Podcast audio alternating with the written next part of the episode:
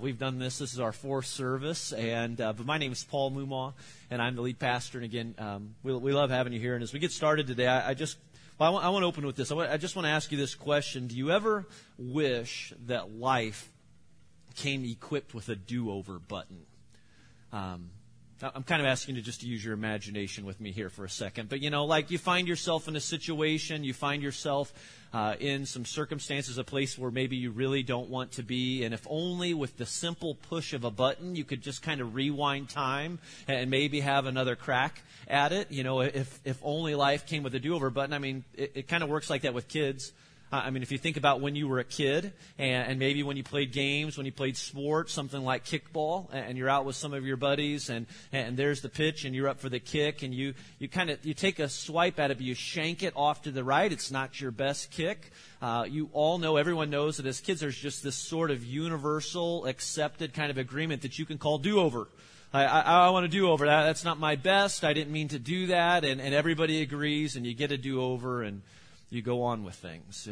If only life came equipped with a do-over button. Men, you ever wish life came equipped with a do-over button? Like when your wife comes up to you and says, "Hey, can you tell me, do these pants make my butt look big?" I mean, like, that's a trap question, you know. I mean, there's really no other way around it. I mean, you're trapped. But if you hesitate, before answering, I mean, then you're really in for it. I mean, if in that moment you had a do-over button, well, you could rewind and you could be better prepared for a question like that. Let's say you're at Walmart or something and you're backing out of your parking spot. You're kind of in a hurry and you look quickly and you look in the mirrors and you think you've got it all covered, but sure enough, you pull out and you back into another car. And if you had a do-over button with spending, you know, impulsive spending, as seen on TV sort of deals, any of you kind of fall for those a little bit? You can vote for the person next to you if you want to. You've got some things kind of lying around your house right now that if only you could do things over, you wouldn't have made that purchase. If you run a business or you manage people, if you're in charge of hiring, there's a chance that, well, you probably took a chance on some people. You saw the potential in them, and now you're stuck with them. And if only you could get a do-over. I got to tell you that as a pastor, there are times that I wish I really had a do-over button. For example, I had started in ministry. I hadn't been working for a church too long, and I was doing this wedding. And we came to that place in the wedding where you do the wedding message, you know, the thing that really the bride and groom, they're not paying attention, but you share with them this wedding message. And I remember the bride and groom were standing right there in front of me, and it was a couple of days after Christmas, and so I led with a joke. I mean, every pastor, you lead with a joke. You want to get people laughing, and so I had this joke that I was going to tell them, and all I remember is the joke went something like this. It started off that there was a perfect couple, all right, and the perfect couple was out for a drive. It was a wintry night. Santa Claus was on the side of the road. They invited him into the car. Well, there's a car accident. They all lose their lives, and they end up in heaven. I don't even remember what the punchline is or what difference it made, but here's what happened. I was just a line or two into the joke at this wedding in front of all these people, and all of a sudden this alarm starts going off in my head, and then this voice with, "You idiot, you can't tell this joke, and here's why. I'm looking into the eyes of this bride, and remember that over the course of the past year or so, she had lost her brother to a car accident, and he had left behind a wife and some children who were there at the wedding sitting in the front row." My heart's pounding in the moment because it's like, I can't tell this joke. And so here's what I did. I changed it on the fly. I mean, I'm thinking all of this as words are coming out of my mouth, like two places at once. And so I just started changing the joke. I removed any possibility of a car accident whatsoever. Hey, I'm not great at telling jokes to begin with, certainly jokes that I make up on the fly. I got to the end of it. Nobody laughed. Everybody looked at me with this strange look, and I raced on after there. After the wedding, I was talking with the bride and groom at the reception, and I knew them fairly well. And I said, "Hey, you remember that joke that I kind of told?" And she kind of looked at me like, "Yeah, that didn't really make any sense." And I explained to her what had happened, and she laughed, and she said, "Oh, it wouldn't have been a big deal. Nobody would have thought." I'm like, yeah, it's easy for you to say right there in that moment. But for me, on that particular day, with that joke, I wish I had a do-over button. And the truth is that we all, you know, have things in our life and some things that we're able to laugh about now, but there are other things that maybe aren't so funny. And And if we could, we'd like to undo them or maybe do something a little differently. I mean, there are relational things in your life and in your dating and maybe in your marriage. As a parent, I mean, I know as a parent, I could probably wear out a do-over button. There are financial mistakes that we all make. I remember Jenny and I, we were first married, and we leased a 2000 red Oldsmobile Alero with a sunroof. We leased it, you know, and thinking about all the money that we spent over 3 years for that car, if we could rewind and do it over again, we'd make a different decision. I mean, what if you could get a do-over for some of the career moves that you've made? I mean, that'd be huge for some of you. Or just think about some of the personal choices that you've made along the way, and you've rationalized some of those by saying, well, I didn't hurt anyone but myself, but you know, there are other decisions that you've made, and plenty of people were hurt by them, and people that you deeply love. If only life came equipped with a do-over button. If you've got a Bible, take it, if you would, and turn to the New Testament. To the book of Mark, the second book in the New Testament. Turn to Mark chapter 16. If you don't have a Bible, we'll have the words up on the screen so that you can follow along with us. And just to kind of give you some context for what's happening historically at this time in Mark chapter 16, Jesus was crucified on a Friday. And now it's the Sunday morning after his crucifixion, just 2 days later. And picking it up, starting in Mark 16:1, we've got a group of women. We read about a group of women who are on their way to visit Jesus' tomb on this Easter morning. And they had to be thinking to themselves about all of the things that they had seen and witnessed. Because crucifixion was a terrifying experience. I mean, for anyone involved, all of the witnesses included, it was this barbaric form of execution practiced regularly by the Romans in the ancient world. And now these women, on their way to Jesus' tomb, are forced to face this devastating reality that the man they had put all of their hope in was dead. And I just can't help but wonder if along the way, on the walk that day, they had some regrets. I mean, knowing what they know now, if they could rewind time, if there are some things that if they had the opportunity to do it all over again, that they would do differently. Mark mentions three women by name, three women on their way to visit Jesus' tomb that Easter morning. There was Mary Magdalene. You've maybe heard that name before. She was on her way to visit the tomb of the man who had changed her life. I mean, this woman with a troubled past, many believe that she had been possessed by demons and Jesus saved her. I mean, he rescued her from her past. And so, unfortunately for Mary, on this day, she's on her way to bury her Savior. Then there's Mary, referred to here as Mary, the mother of James. And many scholars believe that this Mary was not only the mother of James, but also the mother of Jesus, which means that she carried him in her womb. I mean, she gave birth to this man and raised him. And if it's that Mary, you know, then she's on her way on this day to bury her boy. And you can only imagine the pain of something like that. And some of you can, because some of you have been there and you know what that pain is like. And finally, there was Salome.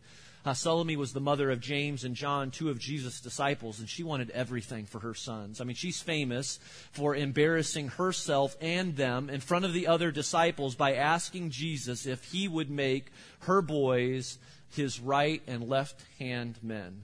And so she had put all of her future hope in Jesus, but now she's on her way to bury the one she had put her hope in. So we've got three women, one on her way to bury her Savior, another on her way to bury her son, and then finally another on her way to bury her hopes. And if I could just stop there for a second, let me ask you, what about you today? In your life and in your present circumstances, I mean, what are you about to bury in your life right now? I mean, is there anything that you've just simply given up on or resigned yourself to the fact, believing that it's just too late? I mean, there is no hope for me. I mean, there is no way that I can change anything about any or all of this. I mean, maybe for some of you it's a relationship. It has to do with your marriage, and you had high hopes for your marriage. And it doesn't matter if you've been married a year, 2 years, or 20 or 30 years. You just know that you're tired, and you're tired of trying. I mean, you've been giving it all that you can give, and now you're thinking that maybe everyone was right. It was a big mistake. And so all out of hope today, you're giving some serious thought to burying that marriage once and for all. Or maybe it's hopes for a career. I mean, men especially. I mean, I know how men are so likely to put so much stock, invest so much into a career and looking and searching for significance. But you've been doing that. You've been searching and trying like crazy, but job after job and all of the no's, or it isn't what I hoped it would be. And so maybe you're here today and you've basically buried any, hope of happiness or significance from your career. Maybe you're trapped in a financial mess right now. And you're looking at all these bills and all these creditors, and so it kind of feels like you've given up any hopes of finding financial peace in your life. Maybe for some, it's something physically. I mean, you've received some bad news or bad news once again. I mean, you've known so much pain in your life that you don't even remember what it feels like to be pain-free. And so you're about to bury any chance of being healthy again. Maybe it's the fears of your past.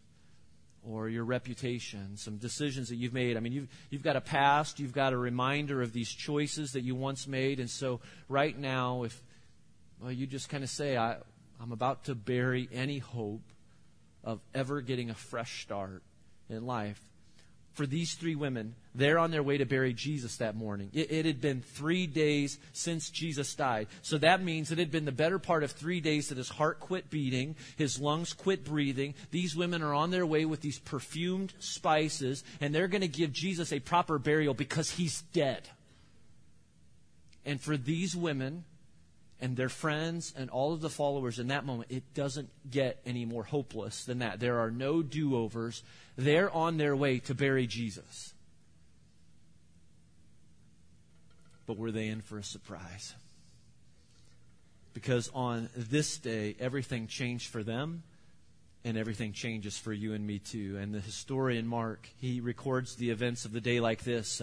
Over in Mark 16, beginning in verse 4, it says, "But when they looked up, they saw the stone, which was very large, had been rolled away. As they entered the tomb, they saw a young man dressed in a white robe sitting on the right side, and they were alarmed. 'Don't be alarmed,' he said. 'You are looking for Jesus, the Nazarene, who was crucified. He has risen. He's not here. See the place where they laid him, but go. Tell his disciples and Peter, he is going ahead of you into Galilee, and there you will see him, just as he told you.'" So Mark tells us, he explains that these women came upon a man wearing a white robe. Now, if you read Matthew's account, if you read John's historical account, they call him an angel, whatever. He greets them with this news saying, "He has risen. God has raised his son, Jesus Christ, from the dead. He has defeated death once and for all. And I just want you to look over here and see the place where they laid his body, because he's not there anymore. I mean, he is no longer here. The tomb is empty. He's alive." And then he says, "Now go to the place called Galilee." And then he says, "Just as he told you." Now, I got to tell you that those 5 words there, those last 5 words in this little dialogue strike me. Those words, "just as he told you," because it's almost as if the angel gets a little dig in at this moment, almost with this attitude of, "Don't you remember? Come on, it's just as he told you. I mean, Jesus did what he said he would do. He has risen. Don't you remember?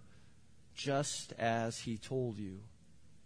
And when you think about it, they shouldn't have been surprised. I mean, all throughout his life and all throughout his teaching, Jesus kept dropping hints about what was to happen. He kept pointing ahead to the cross and how he would die and then rise from the dead. And on one occasion, just to give you an example, not too long before his death, Jesus was teaching his disciples. And in Mark chapter 9, verse 31, here's what Jesus said. He said, "The Son of Man," he's talking about himself, "is going to be delivered into the hands of men. They will kill him, and after 3 days he will rise."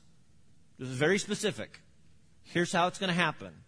Here's all it's all going to come down. And then in verse 32, Mark writes, "But they didn't understand what he meant, and were afraid to ask him about it." They didn't understand what he meant, but they will. And when I think about it, when I think about this fact that they didn't understand, I got to say that I can't blame them. I mean, if I were to put myself in their shoes and live at this time and just kind of knowing how I am and where my mind can go and even my face can go at times, it would have been difficult to believe something like this. And isn't it amazing how for all of us we find it at times so difficult to understand or even fathom what it is that Jesus has done for us, or how easily we forget or lose faith in it. I mean, even today, I mean, for so many of us, we often have trouble remembering what the resurrection of Jesus Christ means, because, and maybe here's how it applies. If you're here today and you're not a Christian, I mean, you probably, or maybe at times, have had a difficult time understanding why it is that we make such a big deal out of one man dying on the cross. But why do we do it? It's because of this. It's the resurrection. I mean, it's not just his death, but it's the resurrection, because the resurrection changes everything. I mean, the Romans had a history. They had a reputation for crucifying people. They crucified thousands, if not tens of thousands of people throughout their reign. But Jesus is the only one who didn't stay dead. And even as Christians, even as followers, we sometimes forget what that means for us today. And so just to make it as simple as I can, I mean, what is it that makes the resurrection of Jesus so special? I mean, what is the power and the significance of the resurrection for someone like you and me? Well, if you're taking notes, write this down. The resurrection just simply means that Jesus overcomes. It means that Jesus overcomes. And if he can overcome death, then I promise you that he can overcome anything and everything that may be going on in your life, anything that's standing before you in your life right now that you might even be thinking about burying once and for all. You know, on another occasion, before his death, Jesus said it like this in John 16:33. He says, "I have told you these things so that in me you may have peace. In this world you will have trouble, but take heart," Jesus says, "I have overcome the world."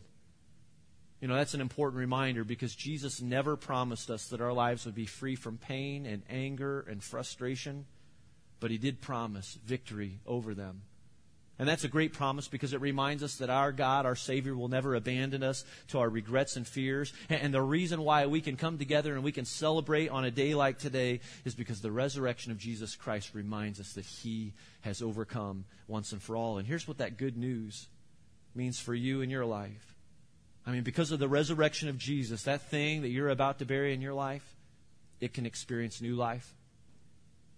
I mean, the relationship of yours, you know, that you might be thinking about turning in. I mean, it can be saved. I mean, your financial picture can turn around. Your body can be healed, and your reputation can be restored, because Jesus overcomes. Hey, I don't know what brings you here today.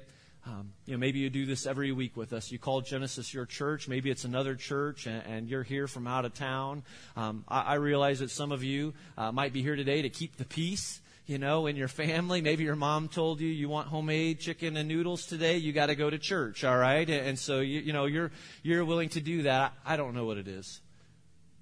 I don't know what your expectations are, or the great challenges and questions in your life right now. But here's what I do believe. I believe that some of you are here today, and you're about to discover the power of the resurrection and what it can mean for you, like what it means personally that Jesus overcomes, and how the power of that truth can change everything for your life. I'm excited to share a story with you today of one young man. His name's Brandon, and how the resurrection changes everything, that Jesus overcomes, and what it means for Brandon. He attends our Genesis Carmel campus, and this is his story.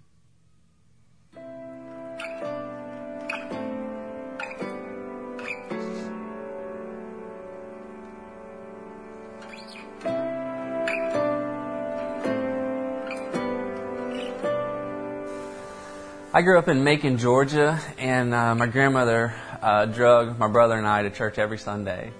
And I remember age 12, 13, sitting in the pews, hearing the preacher talk about hell and how it's hot and how it's a bad place and how you don't want to go there.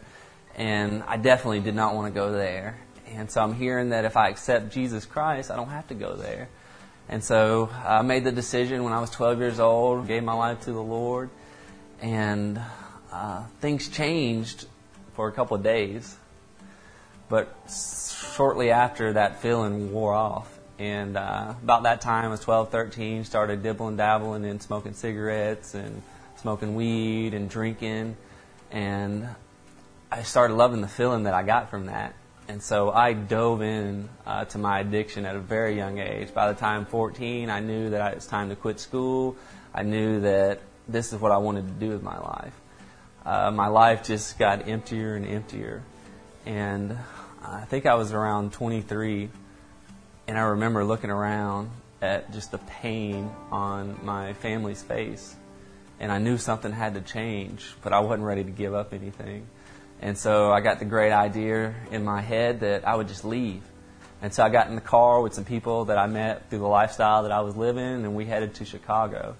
By the time I got to Indianapolis, we were out of money, out of drugs, so the people really had no need for me, so they ended up leaving me. And I found myself with no place to go in Indianapolis, and I called the police, and I was like, I really have no place to go. I don't know where to go. And so they took me to Wheeler Mission. I ended up spending the night and got up the next day really with no hope, no future. One of the guys that was in the program there looked at me and he was like, man, you look like you need some help.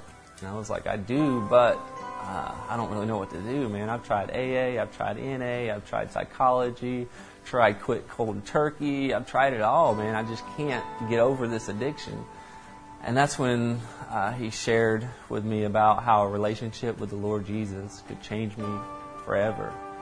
And that intrigued me because I remember just growing up, those seeds that were planted inside me. I always knew the right thing to do, but I just never had the power to do it. And so I decided to join their program. I purposed in my heart to read Matthew, Mark, Luke, and John over the next 3 months. And during that time, I fell in love with the Lord. I really felt the Lord calling me to pray for my future husband. Whoever that was, I just felt that that's what I should be doing. And that was the exact time that Brandon was going through the program and coming to Christ. And I got the opportunity just to experience God in a whole nother way. And I loved it. I, for 2 days a week, would go down and would serve lunch at Wheeler Mission, and the first day I was there, Brandon was in charge of the volunteers. At one point, one of the men who was getting food was really struggling, and Brandon sat down with him, and I overheard this conversation just about Jesus Christ and how much, even in, you know, despite where he is in his life right now, how much Jesus Christ really loves him. And I just remember thinking, what a remarkable man. Through the power of the relationship I have with the Lord, last time that I used drugs and alcohol was April 26, 2007. So it's going on 6 years now. And the Lord not only helped me to overcome my addiction, but he also helped me to overcome even being identified as an addict. I'm a new creation in Christ, and I place my hope in him.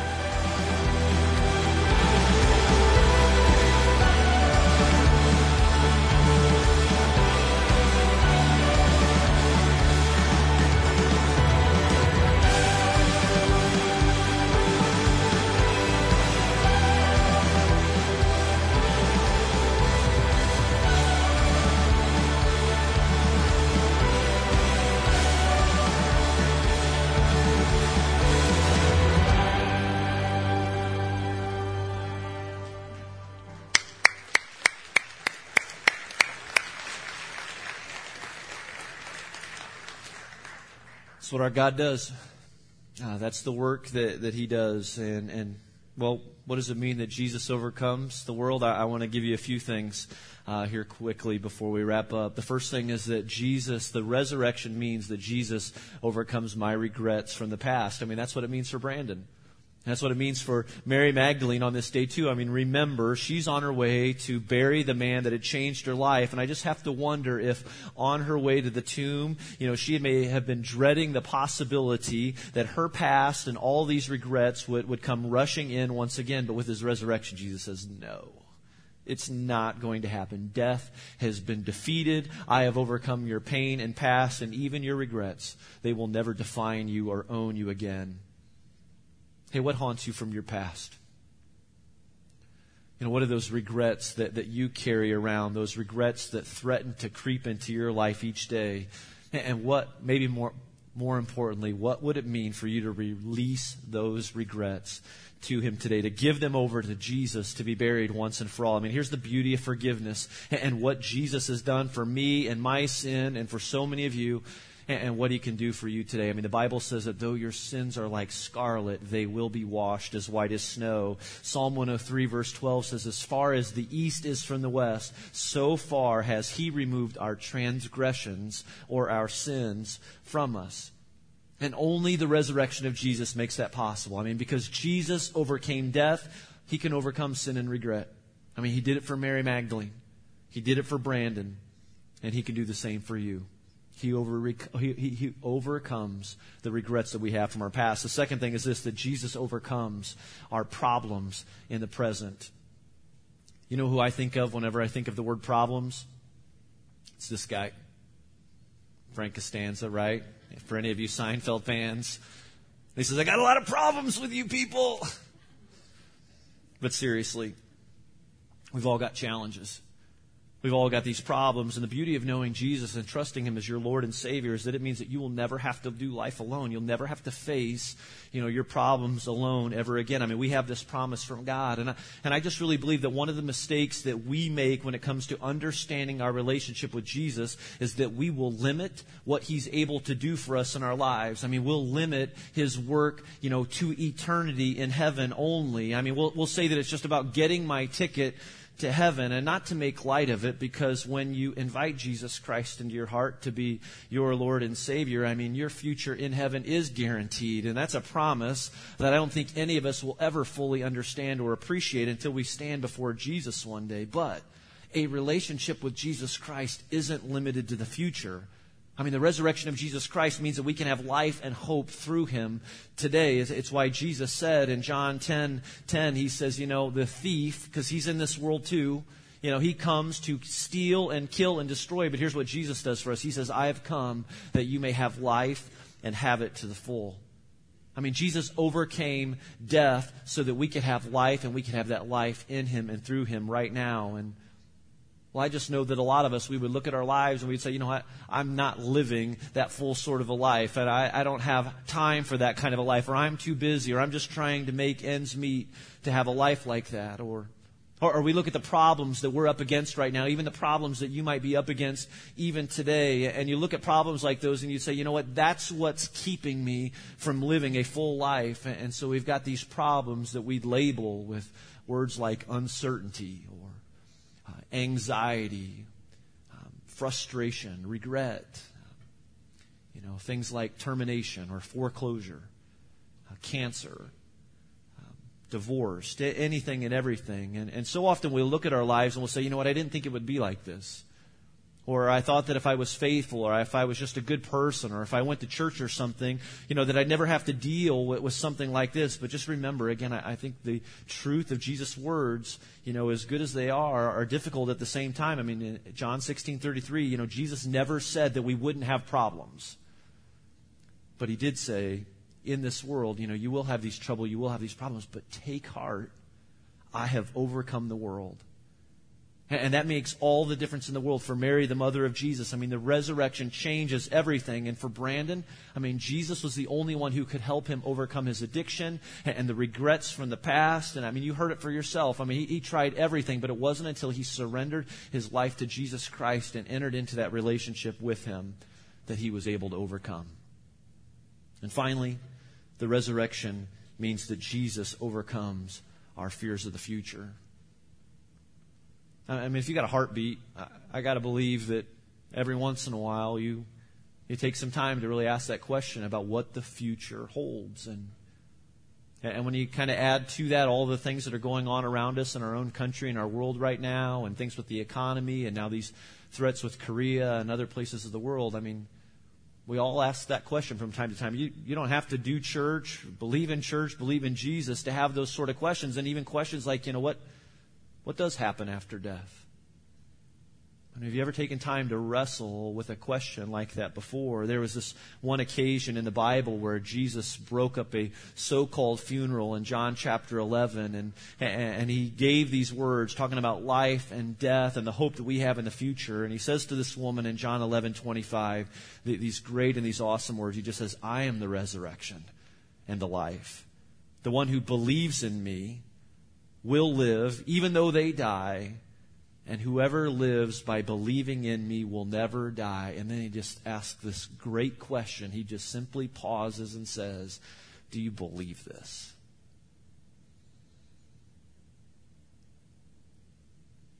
And that's my question for you today. Do you believe this? This message, this truth, this hope, that the resurrection of Jesus Christ has the power to change anything and everything for your life, because he has overcome once and for all things. I mean, for a woman like Salome, she had put all of her hope in the future in Jesus. I mean, she had hoped that he would be the one to redeem her boys. And when Jesus died, I just think there's a really good chance that she thought that she had made this great big mistake. But when she heard the news of the resurrection and she saw Jesus with her own eyes, she knew in that moment that she had made the absolute right choice. You know, over the past couple of weeks, we've had some people here at our Noblesville campus and at our Carmel campus get baptized.